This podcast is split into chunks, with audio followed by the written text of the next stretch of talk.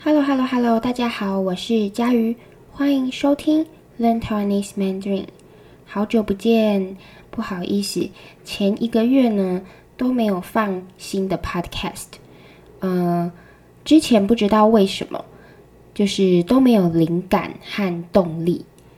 那灵感就是呃好的点子，动力呢就是想要做一件事情，对一件事情有兴趣。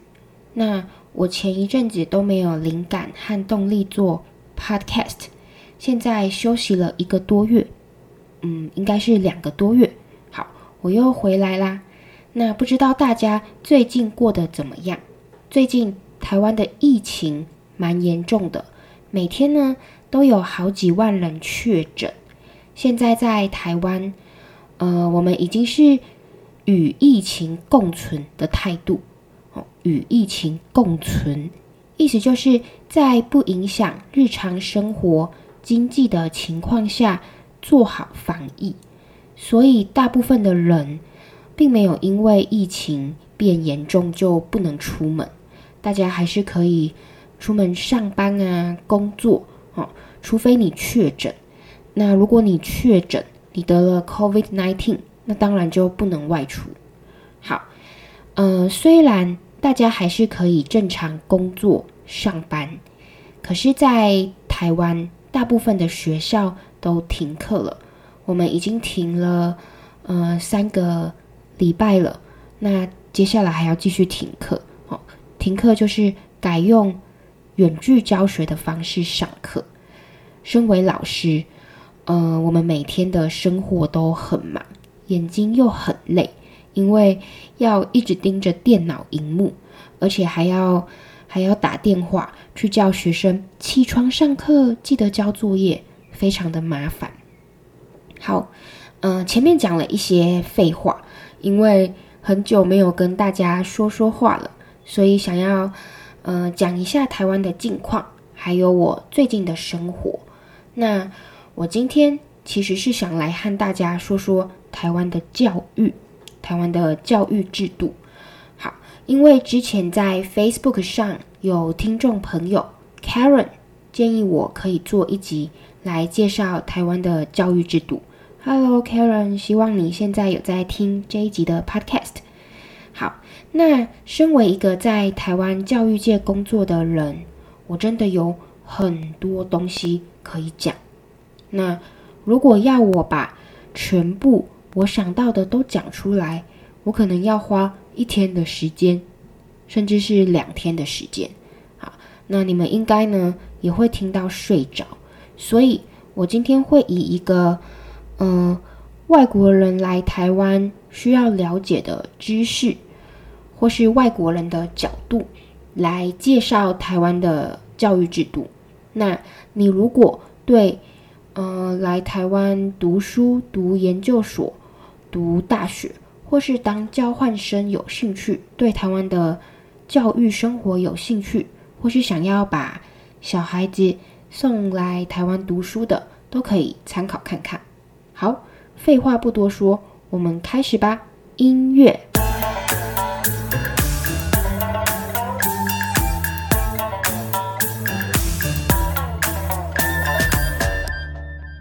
好，欢迎大家回来。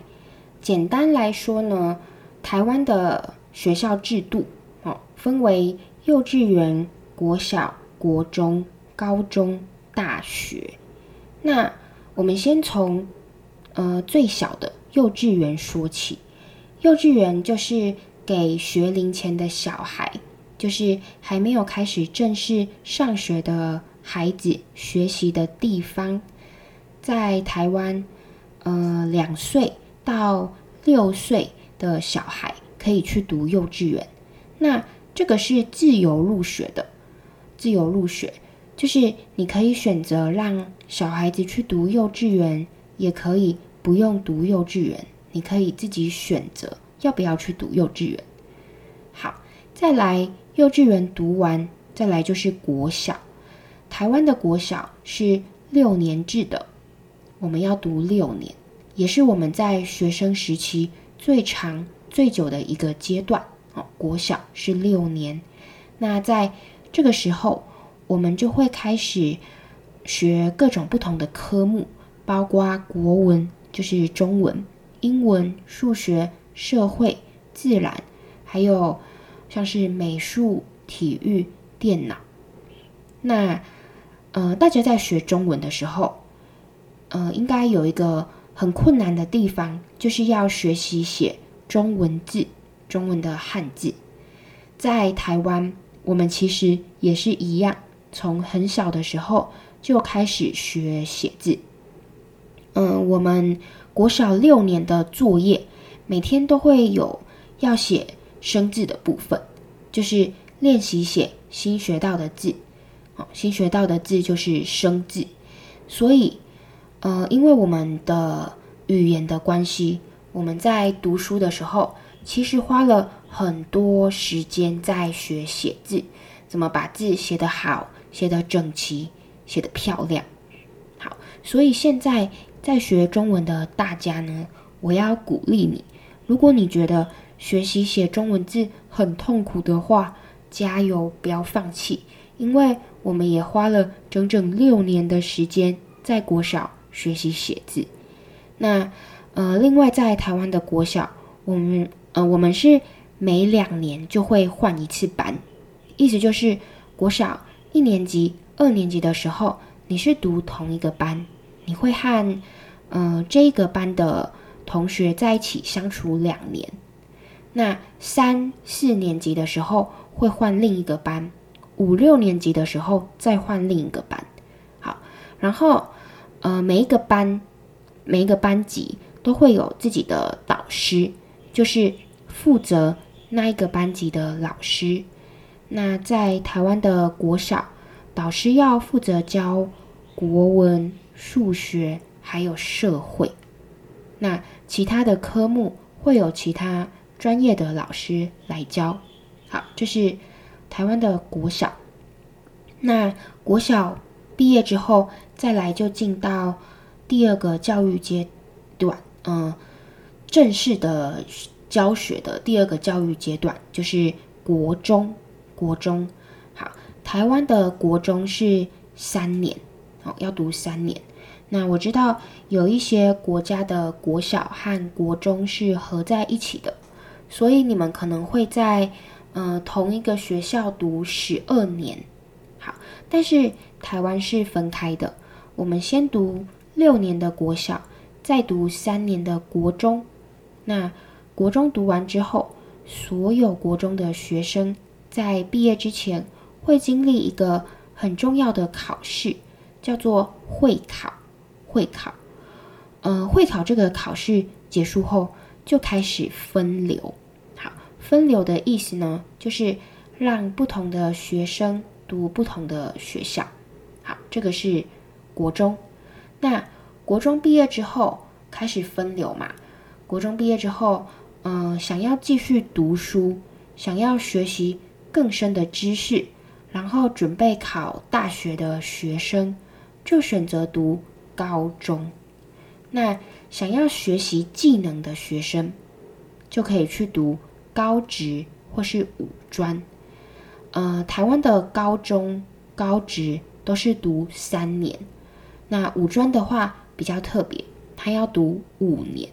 可是五专算是以前呃比较旧的教育制度，所以现在的五专啊，台湾的五专这种读五年的学校越来越少了。大部分的人在国中之后会选择的。就是高中，还有高职。那，呃，高中和高职在毕业前一样都有考试，你可以根据你的考试结果去申请你之后要读的大学。好，那在这里，我知道可能会有一些观众想问我，佳瑜，那台湾的高中毕业之前要准备的考试，要准备的那个考试是怎么样的呢？它是怎么运作的呢？如果你真的有兴趣想知道，你可以呃私下写信啊、哦，写讯息问我，就是自己写信或留言问我，或是上网查相关的资料。我在这里就不讲，因为它很复杂，特别是最近这几年，我们台湾的政府一直在教育改革，就是想要改变台湾的教育制度，改善台湾的教育问题，所以每年这个考试的方式都有点不太一样哦。呃，我觉得现在改的有点乱，要讲这个的话太复杂了，大家应该也会听到睡着，所以我决定跳过这个部分。好，那再来，呃，高中、高职还有五专读完之后，再来就是大学。一般来说，呃，大学要读四年。那大学读完之后，就会进入到社会开始工作。如果你想要继续往上读的话，你可以去读研究所，好，就可以拿到呃硕士或是博士的学位。那，呃，有一些大学的科系比较特别，像是台湾的医学系，就是想要当医生的人读的科系。台湾的医学系呢，要读七年。好，这个是大学的部分。好，那再来呢，我想跟大家聊聊第二个我想讲的东西，就是台湾几个有趣的教育特色，跟大家分享一下。首先，第一个就是。呃，在我们台湾上学的时间相对长，意思就是上学的时间跟其他地方上学的时间比起来比较长哦，相对长。好，从国小一直到高中，我们的上学时间是早上七点半到学校，下午四点放学。那，嗯、这么早来到学校，学生要做什么呢？我们在早上第一节课正式开始之前，会有一个叫做早自习的时间。那这个时间，大家要打扫教室、打扫校园环境、倒垃圾。有一些班级还要负责扫厕所、扫学校的厕所。那，呃，这个对有一些国家来说，可能是很不一样的，因为有一些国家的学校会。另外请人来打扫校园，好。但在台湾，我们是，呃，学生要自己打扫自己学习的地方，早上打扫一次，中午吃完午餐后再打扫一次。那有些人觉得这样子很好，可以让小孩学习做家事，但是有些人觉得，呃，把学费调高，直接花钱请人来打扫。比较有效率，学生也不用这么早到学校。好像我，嗯、有一次呢，在和我的朋友聊天的时候，其中有一个人就说：“我觉得小时候在学校每天打扫根本没有用，不喜欢打扫的人回到家还是不会做家事。”他说：“像我跟，嗯、呃，我老公是国小同学，他国小打扫了六年的厕所，现在在家里。”也没有比较会打扫厕所。好，我觉得他讲得很好笑。嗯、虽然我们台湾上学的时间相对很长，好，但这里呢，我想小小抱怨一下。身为老师的我觉得，其实一开始会设计七点半到校，四点放学，是为了配合父母，就爸爸妈妈的上班时间。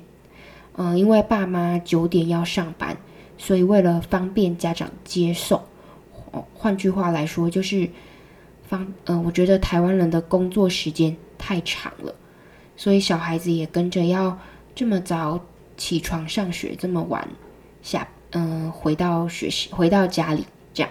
好，那我觉得台湾人的工作时间太长了，我们要少一点工作时间。好那 最近这几年呢，高中，台湾的高中也开始取消了早自习，让学生可以早上第一节课再到学校就好，也就是八点再到学校。那不知道大家对学生打扫学校这件事情有什么想法？欢迎写信或留言跟我分享。好，再来我们来讲讲，嗯、呃，第二个，我觉得。台湾比较有趣的那个教学特色啊，第二个呢，就是我们台湾的学校有午休时间，有午睡时间，也就是吃完午餐会让学生趴在桌上休息半小时，迎接下午第一节课的到来。那呃，因为我们有午睡的习惯，所以在台湾很多的公司也会让呃员工在吃饱饭后有大概半小时到一小时的休息午睡时间。好，但是呃，这个也是有好有坏。有人觉得比较起来，我比较想要少一小时午休，然后换早一小时的下班或下课。那也有人说，呃，小学的时候、国小的时候都不喜欢午休，都睡不着。但是国高中就超爱午休，很珍惜这段呃短暂的半小时。他们觉得，要是没有午休时间、午睡时间，下午呢，大家应该都会没有精神。那你以前读书的时候，学校有没有午睡时间呢？欢迎写信哦，留言写信，分享你的经验。好，再来。呃，我想要讲第三个台湾教育教学的特色，就是我们早上有升旗典礼。好，台湾的学校早上除了要打扫，每个星期还会有一到两天的嗯、升旗典礼。那这个东西，呃，我想一些人一定是嗯、呃、觉得很奇怪。什么是升旗典礼呢？就是我们早上全校的人会一起在学校的体育馆或是操场集合，然后站好，对着国旗哦，就是国家的旗子，国旗敬礼，然后唱台湾的国歌。那呃，这个东西其实有它的历史背景，在以前，呃，是为了提升大家的。爱国意识就是希望你从小对这个国家是有感情的。那现在很多人，呃，都在骂这个升旗典礼很没有意义，而且很不合时宜。好，不合时宜的意思就是跟现在的状况、跟现在的时代不合，不合时宜。好，那其实我觉得，嗯、教育真的很重要，影响也很大。我记得我国小的时候，我小的时候，那时候我很乖，就是一个乖小孩，大人说什么就会听话去做。那因为那时候还没有自己的判断力，嗯、我国小的时候，每次早上的时间学校要打扫嘛，那嗯、我是负责倒垃圾的，有时候比较晚回来，班上的同学已经去升旗了，那我可能嗯。倒垃圾倒到一半，听到国歌，我和我的同学就会说：“哎，完了完了，国歌开始播了，赶快站好。”然后我们就会停下手边的工作，站在那里等国歌播完，再继续倒垃圾。可是，嗯、呃，现在长大之后，因为更了解台湾的历史，然后也比较有自己的判断力。所以就觉得小时候真的被洗脑的很严重，哦，洗脑就是以为这件事情一定是对的。那现在想起来觉得有点好笑，呃，我自己也是支持取消这个升旗典礼的人，但是这不代表我不爱这个国家，只是我不喜欢用这样的方式去强迫，哦，都还没有判断力，什么都还不知道的小孩。去，呃，接受你想要他接受的想法和国家意识。好，那其实在，在呃，现在在台湾也有也越来越多学校没有早上的升旗典礼了。好，那不好意思，这边呢，这里呢，不小心讲了很多自己的想法，欢迎大家写信留言，告诉我你的想法、你的经验、你的国家。你以前读的学校有没有像这样也有升旗典礼呢？好，再来，我们来讲第四个，嗯，特色，也是最后一个。好，在台湾，嗯，我们在学校，都会有各种不同的社团，你可以选择有兴趣的来参加，特别是在高中、大学，社团是很活跃的，有运动性的社团，比如说游泳社、篮球社、棒球社等等，也有文艺性的社团，像是日文社、吉他社等等。啊，像我自己在高中和大学就参加过很多社团，我参加过呃国乐社，就是学习中国传统乐器的乐器的社团啊，国乐社，也参加过登山社，就是去爬台湾的山的社团啊，登山社，还有游泳社，还有辩论社。那嗯、很多人呢都是在社团认识新的朋友。所以，如果你来台湾读书、学中文，哦，来台湾学中文的大家，有机会一定要去参加社团，可以体验很多，呃，有趣又好玩的活动。好，那最后我还想要再讲一个特色，不好意思，刚刚说是最后一个，但是我突然又想到一个。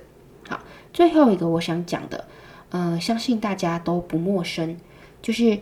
我们台湾，或者说，嗯、亚洲的教育，其实比较重视考试，比较重视成绩，所以，嗯、一直到现在，学校考试都是有排名的。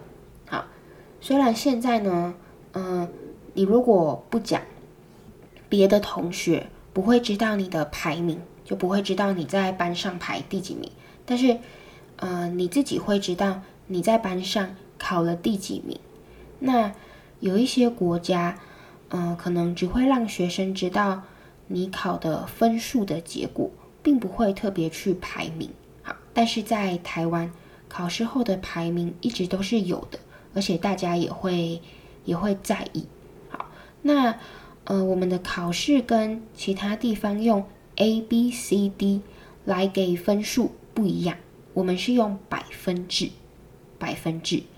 也就是全对啊，全部答案都写对，就是一百分。那如果全错，就是零分，就是零到一百分这样子打分数。好，那再来特色讲完了，最后呢，我想要稍微简单的讲讲台湾的教育现况。嗯、台湾这几年呢，都在推行教育改革，推行教育改革，就是。希望可以减轻学生的压力，然后改变大家对于读书和学习的态度。希望大家不要那么在意考试的成绩和排名，重点是你有没有学习到知识。好，不过，嗯、呃，这个改革应该要花很长的时间，因为要改变大家的想法不是那么容易。那身为老师，我觉得。嗯，因为很多的父母工作很忙，其实没有办法陪伴小孩学习，只会看他最后考试的结果，或是把他送去补习班。那这样，呃，小孩子的学习效果就没有那么好。好，其实关于台湾教育，呃，我还可以分享很多东西，但我们今天就先说到这里吧。我讲太多了。好，希望这集的 Podcast。能让大家在学习中文时更了解台湾的文化，那也谢谢大家一直支持我，鼓励我继续做新的一集。今天的 Learn Taiwanese Mandarin 就到这里，我们下期再见啦，拜拜。